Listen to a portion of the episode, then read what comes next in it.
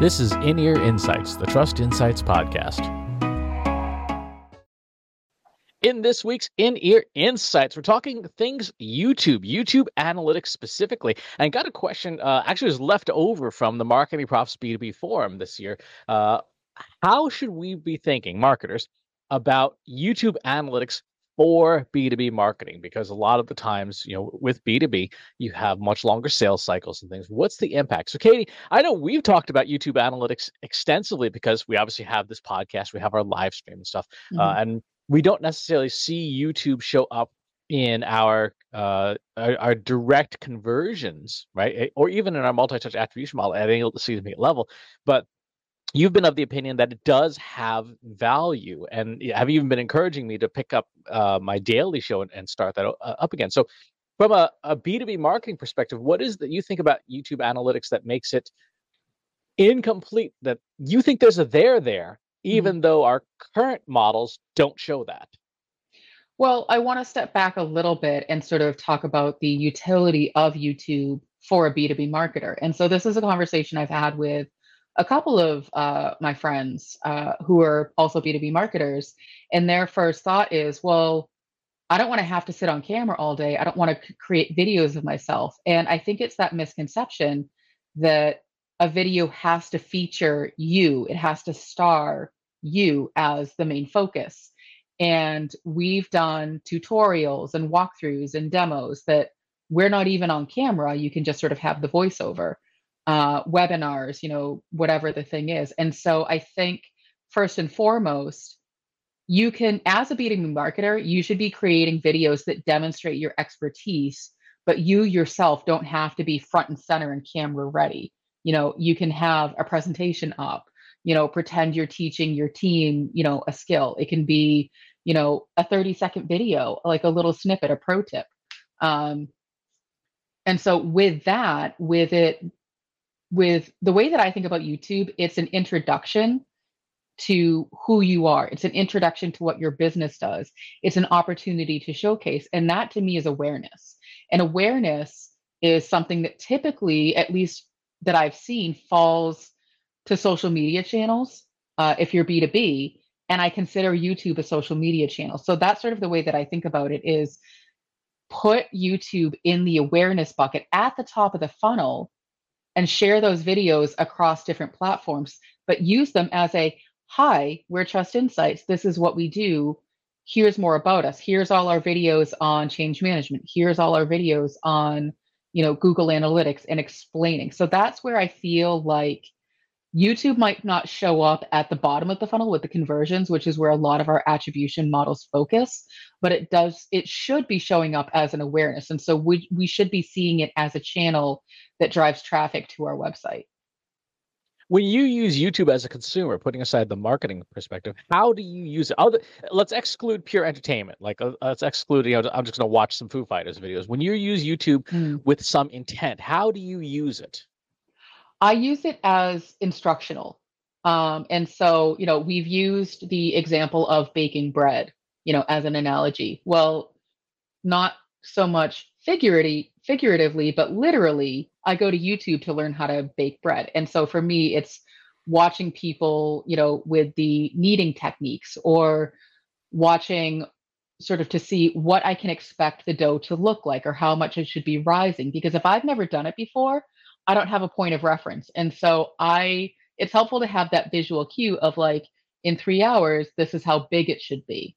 Um you know, I've used YouTube to figure out how to fix the internet connection on my TV. And so there was a whole tutorial video on how to safely take apart my smart TV and fix one of the cables so that the internet could keep connecting. And so I use uh, you know, aside from watching, you know, music videos, I use it as instruction. So teaching me how to do something.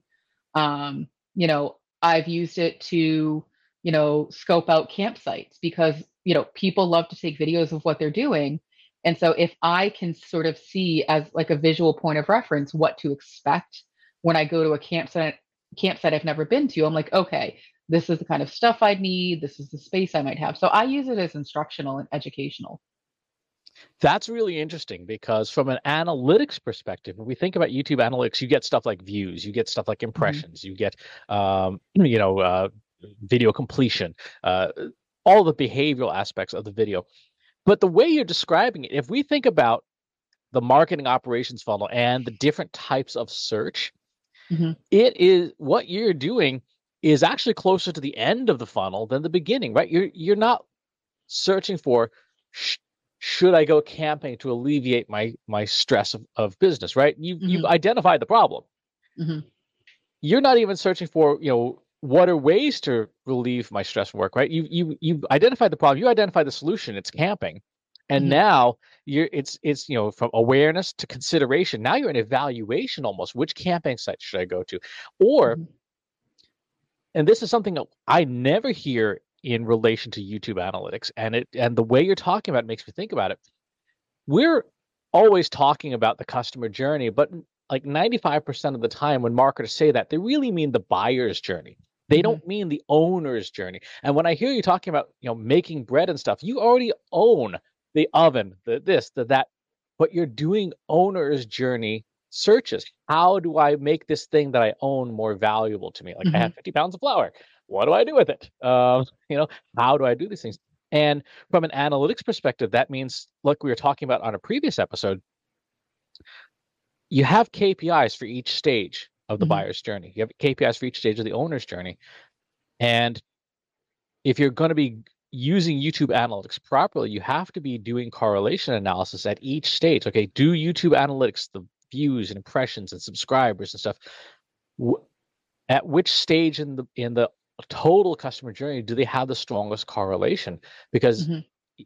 from what I'm hearing you say, it sounds like for some companies, it could be a, a, a very strong customer retention metric. I think that, you know, I think you're exactly right. And so, in thinking through the way that I was describing it, you're right. I'm not looking for, you know, someone to hire. I want to do the thing myself. I already own the thing. I already own the camping gear. I already own the flour and all the other stuff. I need someone to show me how to use the thing that I already have. And so you're absolutely right. YouTube is a great retention, you know, and you find those channels on YouTube of content creators who have been helpful and you're like, "Oh, let me see what else they can help me with." And so there's one um uh recipe channel, one cooking channel rather, um where I really like the chef. He's never I've never seen him. He's never been on video.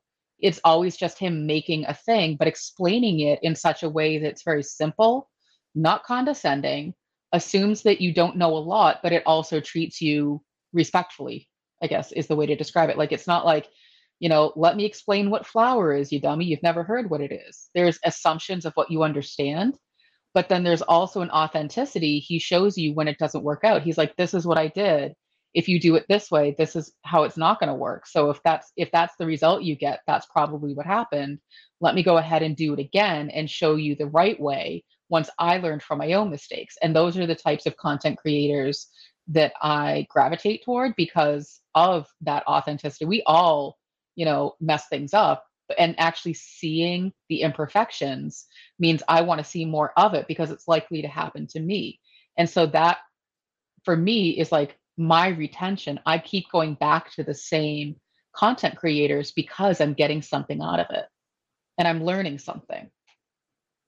It's interesting because now that I think about it, we know this intuitively. Like when we produce uh, reports for se- uh, several of our customers, we record video walkthroughs of them. Um, mm-hmm. Those are don't show up in our YouTube analytics. Well, they do technically, but we don't count them because they're really not intended for the general public. They're intended for like five people. Mm-hmm. But we know that if even two of the five people we've sent it to watch it, it's done its job.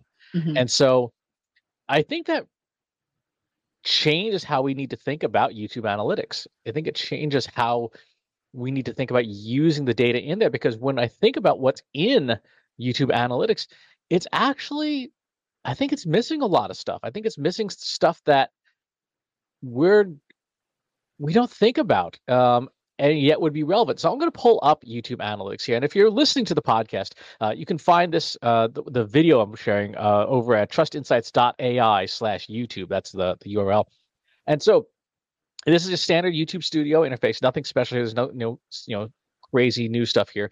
And these are all the different things that we get average per, you know, view duration, watches, views, subscribers gained, subscribers lost, likes and dislikes, comments on the video, uh, uh, clicks on cards. And it seems to me that this is missing stuff that is really critical to understanding how YouTube analytics fits into our customer journey. Specifically, we can't look at any of the numbers that we have by the topic of the video or what we say in it mm-hmm. because mm-hmm. we like we can only see here's the top video so i'm looking uh you know for example the top videos on my channel in the last 28 days how to use google analytics to measure linkedin which has a five year old video now that probably needs to be to retired and replaced um Bose Quiet Comfort earbuds, uh, noise cancellation test, uh, solo farming ash inverter. That's like 14 years old at this point. Uh, an episode of So What, uh, business core competency, a You Ask Answer episode. And from a topic perspective, these are five wildly different topics. Uh, but I do see that a lot of these You Ask I Answer videos are now, you know, showing you know, some good long tail growth but the topics aren't in there. The topics are not provided as dimensions. We would have to engineer that ourselves to say this is a video about uh, Google Analytics. This is a video about regression analysis. This is a video about Google Analytics 4, etc. And so maybe as we think about YouTube Analytics, we need to be thinking less about just the, the numbers themselves and the nuances in the numbers, as well as where we map it to in the customer journey, which is a lot more work. In YouTube, um, I guess that so in as we're talking about the owner's journey and using it for retention, are you able to see returning users and are you able to because I know so one of the things that we've started to do is break down our videos by playlist. Can you see m- numbers for those playlists specifically so that you can say, "Oh, my Google Analytics playlist seems to be more popular than my SEO playlist." No. Um, you would have to to do the bucketing yourself, um, and then count up the uh, count up that data. And yeah, you can't see new versus return. You can only see um, the the views themselves. You can see the, the people who are subscribed to your channel after watching that video, uh, which is a good general proxy for the value of the video. If, if mm-hmm. you know, to your example earlier, if you watch this thing for this person, like, wow, it was really great, and you gotta hit that subscribe button because you want more from that person, but you mm-hmm. can't see new versus returning. That you so to your point about missing metrics, that to me is one, you know, as we're talking about retention, is a missing metric. And so it's great to get new users, and that's you know where we started. That's the awareness. But then that retention of people continuing to come back and so, as we think about it in context of B2B marketers, one of the things that we know is that people are so nervous about giving away their secret sauce of telling people how to do the thing. Well, if I tell them how to do it, then they won't hire me. That's just not true because not everyone has the resources to do the thing. They may understand how to do the thing, but not want to do the thing. Uh, they may not have someone in house who can do the thing. And so being able to show someone what's in the box, how to do it, doesn't mean that you won't continue to get business for the thing. What it shows people is that you know what you're talking about. And so when they have that problem, they're like, oh, well, Chris knows how to set up Google Analytics 4. I've seen him do 600 videos on it. He probably knows what he's talking about. So I'm going to hire him to do that for me now. And so I think we as marketers have to be less concerned about giving away our secrets and more concerned about demonstrating our expertise. Jay Baer says this very famously in a lot of his talks, and it's true, and, and, and the analogy works. Having the recipe doesn't make you a chef, right? right? Just because I watched the video on YouTube on how to make sourdough bread does not mean that, okay, I'm done buying bread. oh, it's, it's true. I made pasta dough last week for the first time. I looked at recipes, I watched videos, and let me tell you, it still came out terrible and so that then therefore i'm not going to stop buying pasta anytime soon. I'll continue to work on it you know but just because i watched a video doesn't make me an expert. Doesn't mean i can do the thing myself. That's true. And also i, I it's very relevant to b2b but this is true in general. If somebody is so adamant that uh, they're going to watch the video and then they don't have to buy from you, you know, they, they have to, they can stick it to the man, right? Mm-hmm. They're not going to be a very good client. They're not going to be a very good customer. They're going to nickel and dime you to death on everything. As opposed to Katie, what you were saying, which is, yeah, they may know how to do it, but they just don't want to. They want somebody else to do it for them. They don't have the team, they don't have the talent, they don't have the time. Like, mm-hmm. just do it for me. Here's five grand or ten grand or a hundred grand. Just do it for me, please. Um, it's the same reason why you know restaurants exist. It's not because we're incompetent. It's because we just don't feel like cooking tonight. Right. And so it doesn't mean that, you know, nobody's ever going to cook again. It just means today, I just want to break from it. If you take it even a step further, you know, then why do schools exist? Why bother teaching anybody anything if you're so afraid that someone's going to do it better than you or different than you? Like, then don't teach anybody anything ever. Like, and that's just a ridiculous statement. And so teaching someone how to do something doesn't mean that they won't then ask for your help or buy it from you. It just means that you've shown, I know what I'm doing, I know what I'm talking about. And right now, there's so many people who don't who get away with you know not demonstrating their expertise but are just really uh, charismatic speakers but they don't really say anything being able to break it down to its most simplest form of Step one, I do this. Step two, I do this. I could watch a video on how to rebuild my car engine. It doesn't mean I'm going to do it myself. It's probably a terrible idea. and so, in watching that video, doesn't mean I'm never going to go to the mechanic again. If anything, I'm going to see how complicated it is. And I'm going to definitely want to go to a mechanic after watching the video.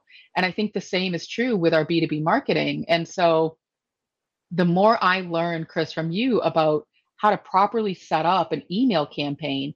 It's not enough to just write like a quippy email with a funny subject line.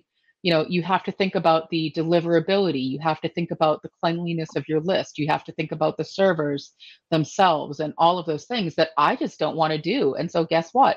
I'm going to hire you to do it every single time because the more I learn about it, the less I want to do it. That's fantastic. And so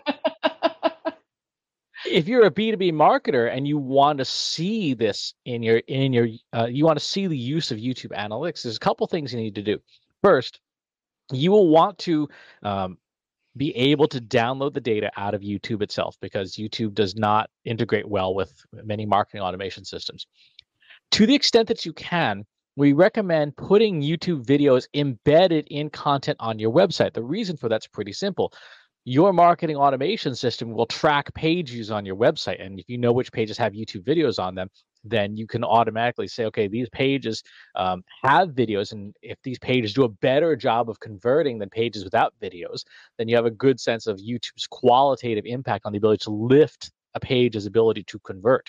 Um, and then the the thing that again gets ignored so much in in all marketing, but especially in B2B marketing, is talk to the customer and ask them, hey, have you watched any of our YouTube videos? If the answer is no, after you know three months or six months or nine months of doing this, then okay, probably YouTube's not working for you, uh, or you're not producing content the customer wants. Ask them, okay, well, what would you like us to make videos for you? And if the customer says, I'd rather read blog posts, then you have your answer. Mm-hmm. Um, but if the customer says, I really wish you would make a how-to video about X, mm-hmm it now becomes pretty obvious what you should do. And your YouTube analytics will then reflect that because if your video is titled, How to Clean Your Email List, if your video is titled, How to uh, Use Google Analytics for Attribution, and those videos do really well, then you know what to be creating for, for a YouTube and you will see the impact of YouTube on your B2B marketing. Two analytics questions for you, Chris. Uh, number one, if you embed the YouTube video on your site, uh, can't isn't there a certain type of goal that you could set up that is like watched a video? And so that would be one metric. And then the other metric i'm wondering about um, that actually really just escaped me i thought it was a really good question too. Dang it well, let's tackle that first one while you think about it. Okay. Um, yes, in fact, in Google Tag Manager, not only can you track whether somebody watched the video or not, but it has YouTube integration built in. No surprise, it's a Google mm-hmm. property. Mm-hmm. And you can measure the percentage of the video that somebody watched. So, if so, eh, you know, when we put up this episode of the podcast on the Trust Insights website, in uh, at Google Analytics, we could see did people on average get to 50% of the show and then they're out 75% of the show? Did they watch the whole mm-hmm. show? Uh, at what point do we lose people? And you can see that both in YouTube natively, but also in, uh, if you set up Tag Manager properly, you'll see it in Google Analytics in the events. So I remembered my other question. So YouTube is not only a social media channel, but in effect, it's a search engine. And so yes. you can look at YouTube on Google Trends, for example. So you can find out what people are searching for and the timing of when they're searching for those things. So, very similar to creating your text based content, you can also, uh, from Google search, you can also look up YouTube statistics to find out topics that people are looking for. So, you can use your exact same keyword list uh, that you would use for creating blog content for creating your YouTube content creation list. Um, Chris, it looks like you're pulling up something on your screen. Um, but basically, you know, you can use YouTube as a secondary search engine. So the way that you do SEO for your blog content, you would want to do something similar for YouTube as well to figure out timing and the kinds of things people are looking for. So you should definitely be using Google Trends to look at YouTube uh, data, and then you should be looking at. It looks like you have this uh, in Search Console. Can you hook up YouTube to your Search Console? So this is a really good question. You don't have to hook up YouTube. Uh, just like Google Trends, uh, you see here, this is my Google search results performance. And mm-hmm. here's search type web. I'm going to switch from web to hmm. video. And now I can see, you know, the, is there any performance? Um, I've got 82 clicks, 2,900 impressions. And guess what? These are some of my YouTube video titles. Hmm. And so, so now, go ahead. I was going to say, so this tells you what people are searching for and how they're finding your videos. Exactly. Now, this is still, these are the videos that are on my website. So this mm-hmm. is not on my YouTube channel. But to your point, if you use Google Trends to figure out the broad appeal of a topic, and then you dig in here in search console to figure out okay what are the things that people are really interested in that i have videos for that are searchable? You can see where the gap is. So like it, when i look at this there's a lot in here a lot of questions about microsoft clarity. And i've done a couple mm-hmm. videos on it. It looks like i need to do more. It looks like i need to do uh, you know a, a microsoft clarity in-depth review or the way we use it for our clients. Because this is in my site and because I've got search type video, this is what shows up in Google search results.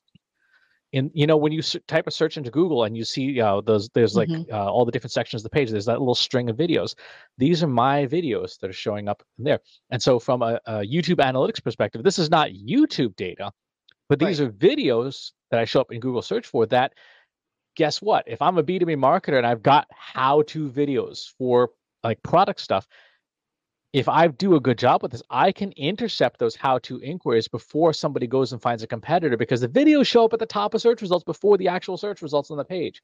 So, from um, a, an SEO perspective, this is really important. Right? Mm-hmm. This is stuff that you want to keep track of and should be part of your overall YouTube analytics strategy. So, before you close out that screen, Chris, can you just pull up Google Trends really quick? And again, for those who are listening to the podcast, you can find uh, this walkthrough on our YouTube channel, uh, trustinsights.ai slash YouTube. And so if you search for, you know, put in Microsoft Clarity, uh, just as an example, into uh, Google Trends. The point here that I'm trying to make is that as you pull up Google Trends, you can switch web search to YouTube search. And so uh, you know, if there's enough data for it. People don't seem to search for it a lot, but you know, you can take a topic that you care about as a B2B marketer and try to find out, okay, are people even looking for this on YouTube? And if they are, is there any kind of trend or seasonality that I should be thinking about in terms of creating the content? Um, you know, and so maybe Microsoft Clarity is not the best, you know, example. It actually but... is. If okay. you look at the data, you can see that, you know, obviously there were announcements along the way and it is starting to pick up steam. It is, hmm. and it's, it, it's, I set this to worldwide because anytime, you know, it, it, Google Trends, I think defaults to the locale that you're in. Mm-hmm if I want to attract traffic from different regions, I might want to create videos where those searches are popular in those other regions. As, as long as my YouTube account is not creating geo-locked videos, you know, which you have to do in, intentionally, um, I could find, to your point, YouTube being the largest search, second largest search engine in the world, I could find new audiences this way that I wouldn't be able to find. That maybe this is a super competitive term in regular search, but I can get around that by being popular in YouTube search. Mm-hmm.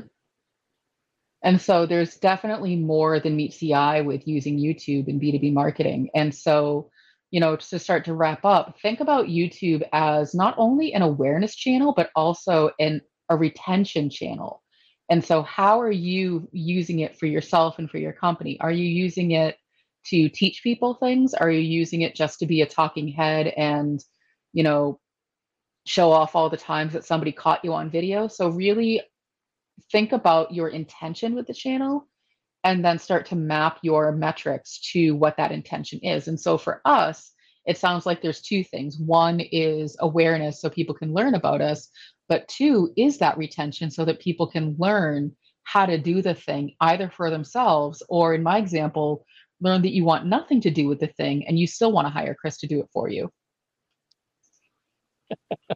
if you've got comments or questions on anything we've talked about in today's episode, you can have a discussion about it with us and with over 2,100 other marketers in our free Analytics for Marketers Slack group. Go to trustinsights.ai slash analytics for marketers uh, and join today free of charge, no cost, very little personal information collected, and we're all very friendly. And it, wherever it is that you watch or listen to this show, if there's a channel you prefer to have it on, except for Facebook, you can find us at trustinsights.ai slash TI podcast. Again, uh, it's trustinsights.ai slash TI podcast for you, where you can find this show in other places. Thanks for tuning in. We'll talk to you soon. Take care. Need help making your marketing platforms, processes, and people work smarter? Visit trustinsights.ai today and learn how we can help you deliver more impact.